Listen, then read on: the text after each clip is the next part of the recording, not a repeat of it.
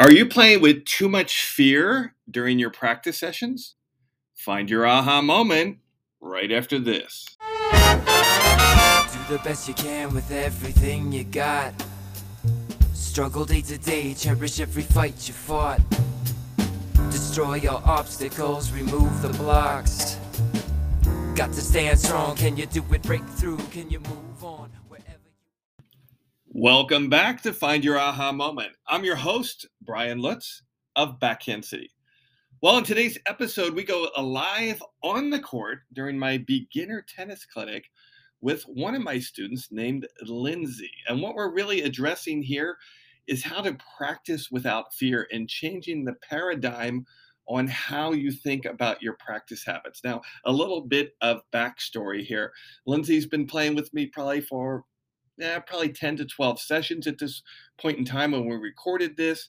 And she was very consistent at pushing the ball over the net and hitting a lot of volume without missing. But her shots had a high trajectory, both on forehand and backhand.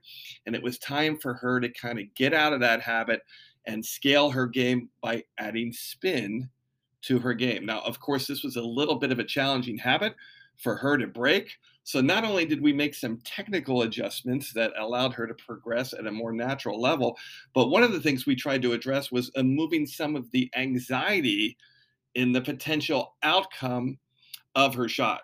And to get a feel of what I'm talking about, let's take a listen to our live on court interview. All right, so I'm here with Lindsay, and we're developing topspin with our forehand using our double tap exercise. So, one of the things she was struggling with was getting the feel for spin and the contact point and using a closed racket face. So, Lindsay, let's pause for a second here. I'll Hit one more. So, have you tell us kind of like what you're thinking about when you're hitting topspin? What really resonates with you? Like, it, there's really no wrong answer, but what's clicking, if anything, for you? I think going from like normal hitting to trying to do a topspin, um, you have to be willing to take a step backwards. Um, Literally? maybe literally to position yourself, yes, but also uh, you have to be willing to hit a few balls that go flying in all directions. And you know, once you figure out to follow through with your swing, and you'll start to feel the way that uh, the ball is supposed to feel when it gets hit.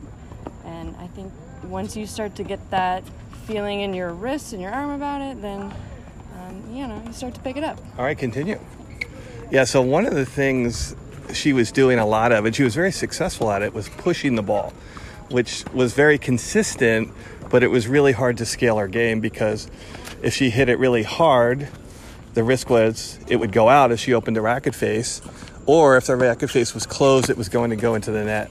So we've kind of developed this trust with topspin using a compress and roll technique, which he was kind of referring to there.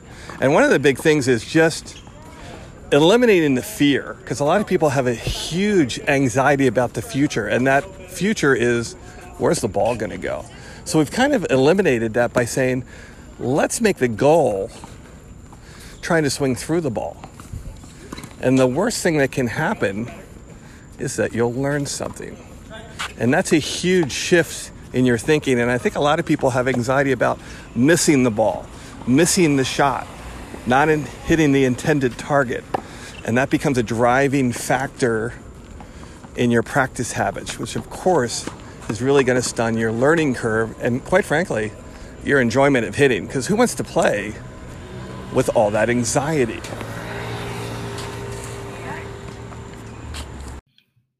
All right, so you can kind of kind of get a feel of what we were trying to overcome there. And this is very typical just in everyday life with a lot of people. I think anxiety comes from fear of outcome. And on the tennis court, what that means is I am thinking in advance of where my shot's going to go, and it's not the desired place I want it to go. So I'm just going to spend a lot of time in this forward thinking anxiety state, and it's really going to kill the learning process and your enjoyment. So, what we've done is rather than having you think about the future and worrying about something you can't control, is let's focus on the present. And not only do we want you to focus on the present, we want you to layer this learning paradigm on top of it, which has kind of a binary option. It's either one, you're going to have success at that contact point and develop the confidence that the ball will go where you want it to go. Or two, you're going to learn something.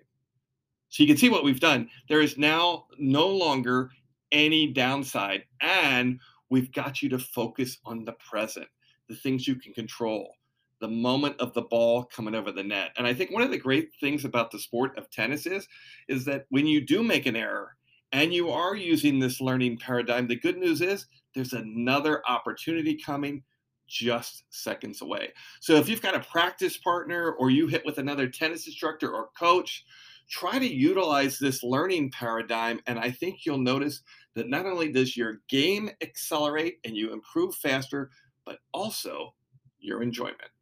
Thanks for listening to this episode of Find Your Aha Moment. I'm Brian Lutz of Backhand City. We'll talk to you tomorrow. That's when push come to shove.